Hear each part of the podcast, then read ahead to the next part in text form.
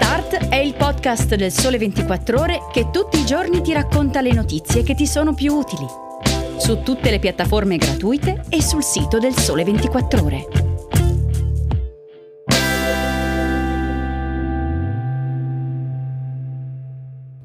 Ciao, bentornati all'ascolto di Start. Io sono Francesca Barbieri e oggi è venerdì trentuno dicembre. Ultimo giorno di questo duemilaventuno, che si chiude purtroppo con i timori legati al dilagare in tutto il mondo della variante Omicron. Oggi vi parlerò di questo capodanno senza feste in piazza, dei nuovi tassi di interesse per i mutui e della mappa dei bonus per i giovani.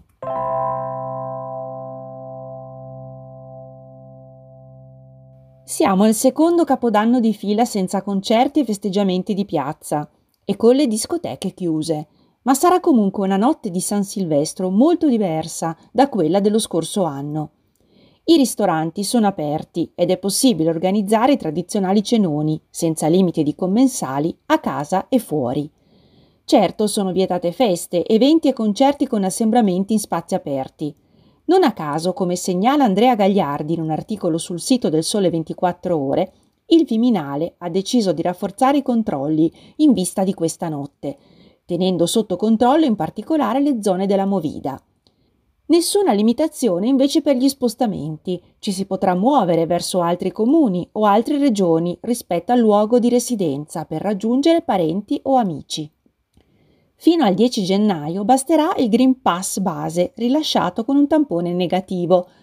Questo certificato sarà sufficiente anche per visitare un museo o accedere a un centro benessere o termale al chiuso, oppure per entrare in un parco divertimenti.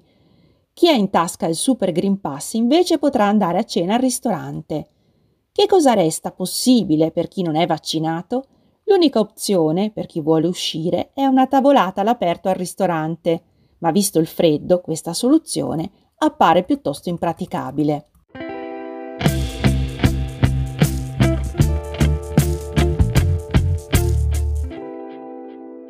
Passiamo alla seconda notizia di oggi. L'impennata dell'inflazione interessa da vicino le famiglie, non solo per ciò che riguarda le bollette energetiche, ma anche per i mutui, visto che in Italia ne vengono stipulati oltre duecentomila all'anno tra nuovi contratti e surroghe. Per chi ha in pancia un finanziamento ipotecario a tasso fisso, l'aumento dei prezzi in realtà si sta rivelando una buona notizia. Intanto perché la rata non viene intaccata, perché è protetta appunto dal tasso fisso, e in secondo luogo perché in termini reali il tasso da pagare risulta più basso. Come scrive Vito Lops in un articolo per ventiquattro più, la sezione premium del Sole ventiquattro Ore, bisogna però fare attenzione ai passaggi di prestito da un istituto all'altro. Le banche hanno aumentato i tassi sui nuovi mutui di surroga, difficile oggi trovare un fisso sotto l'uno virgola cinquanta per cento, quindi la possibilità di spostare il vecchio mutuo presso una nuova banca che offra condizioni migliori si è ridotta. Passiamo ora al partito del variabile. Chi sta pagando un mutuo di questo tipo non ha subito alcun aumento delle rate nel duemilaventuno, però potrebbe doverlo digerire in prospettiva, considerando che i future sull'Euribor lo proiettano a salire da meno zero virgola cinque a più zero virgola quattro per cento da qui al duemilaventisette. La crescita dell'inflazione nel duemilaventuno causerà poi un danno a chi in questo momento sta cercando di smarcarsi tra le varie offerte per stipulare un nuovo mutuo a tasso fisso. Dimenticatevi le offerte di inizio anno con mutui intorno allo zero virgola cinquanta per cento, perché oggi è impossibile scendere sotto l'uno per cento. Sul fronte del variabile, invece, le offerte restano molto allettanti, dato che in questo caso è possibile scendere sotto lo zero virgola cinque per cento.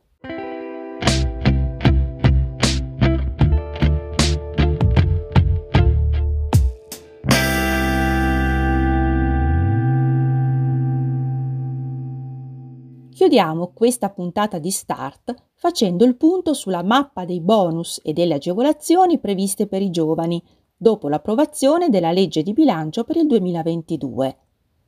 Il bonus cultura per i diciottenni diventa strutturale grazie alla App diciotto, una speciale carta elettronica che può essere spesa per spettacoli, libri, quotidiani, musica e film, mostre, aree archeologiche e parchi, ma anche per corsi di musica, teatro e di lingua. Ci sono poi le agevolazioni fiscali per il rientro dei cervelli, che si estendono a docenti e ricercatori tornati in Italia anche prima del duemilaventi. La possibilità di ricevere questi aiuti è legata al numero dei figli e all'acquisto di una casa in Italia. La manovra allarga anche la detrazione I R P E F per gli affitti, destinata ora agli under trentuno per i primi quattro anni di contratto, non più tre. Sconto che si applica anche se si tratta dell'affitto di una sola stanza. Il limite di reddito per ottenere la detrazione è di quindicimilaquattrocentonovantatré euro.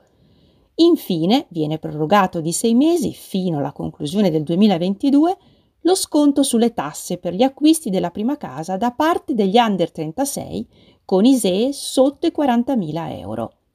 E con questo è tutto per oggi. Grazie per l'ascolto. Se volete mi potete scrivere a francesca punto barbieri chiocciola il sole ventiquattro ore punto com per commenti e suggerimenti.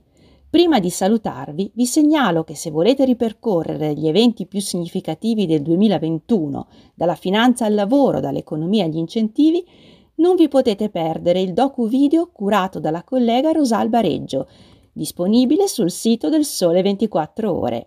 Appuntamento a domani con un nuovo episodio di Start. Buona giornata e auguri di buon anno!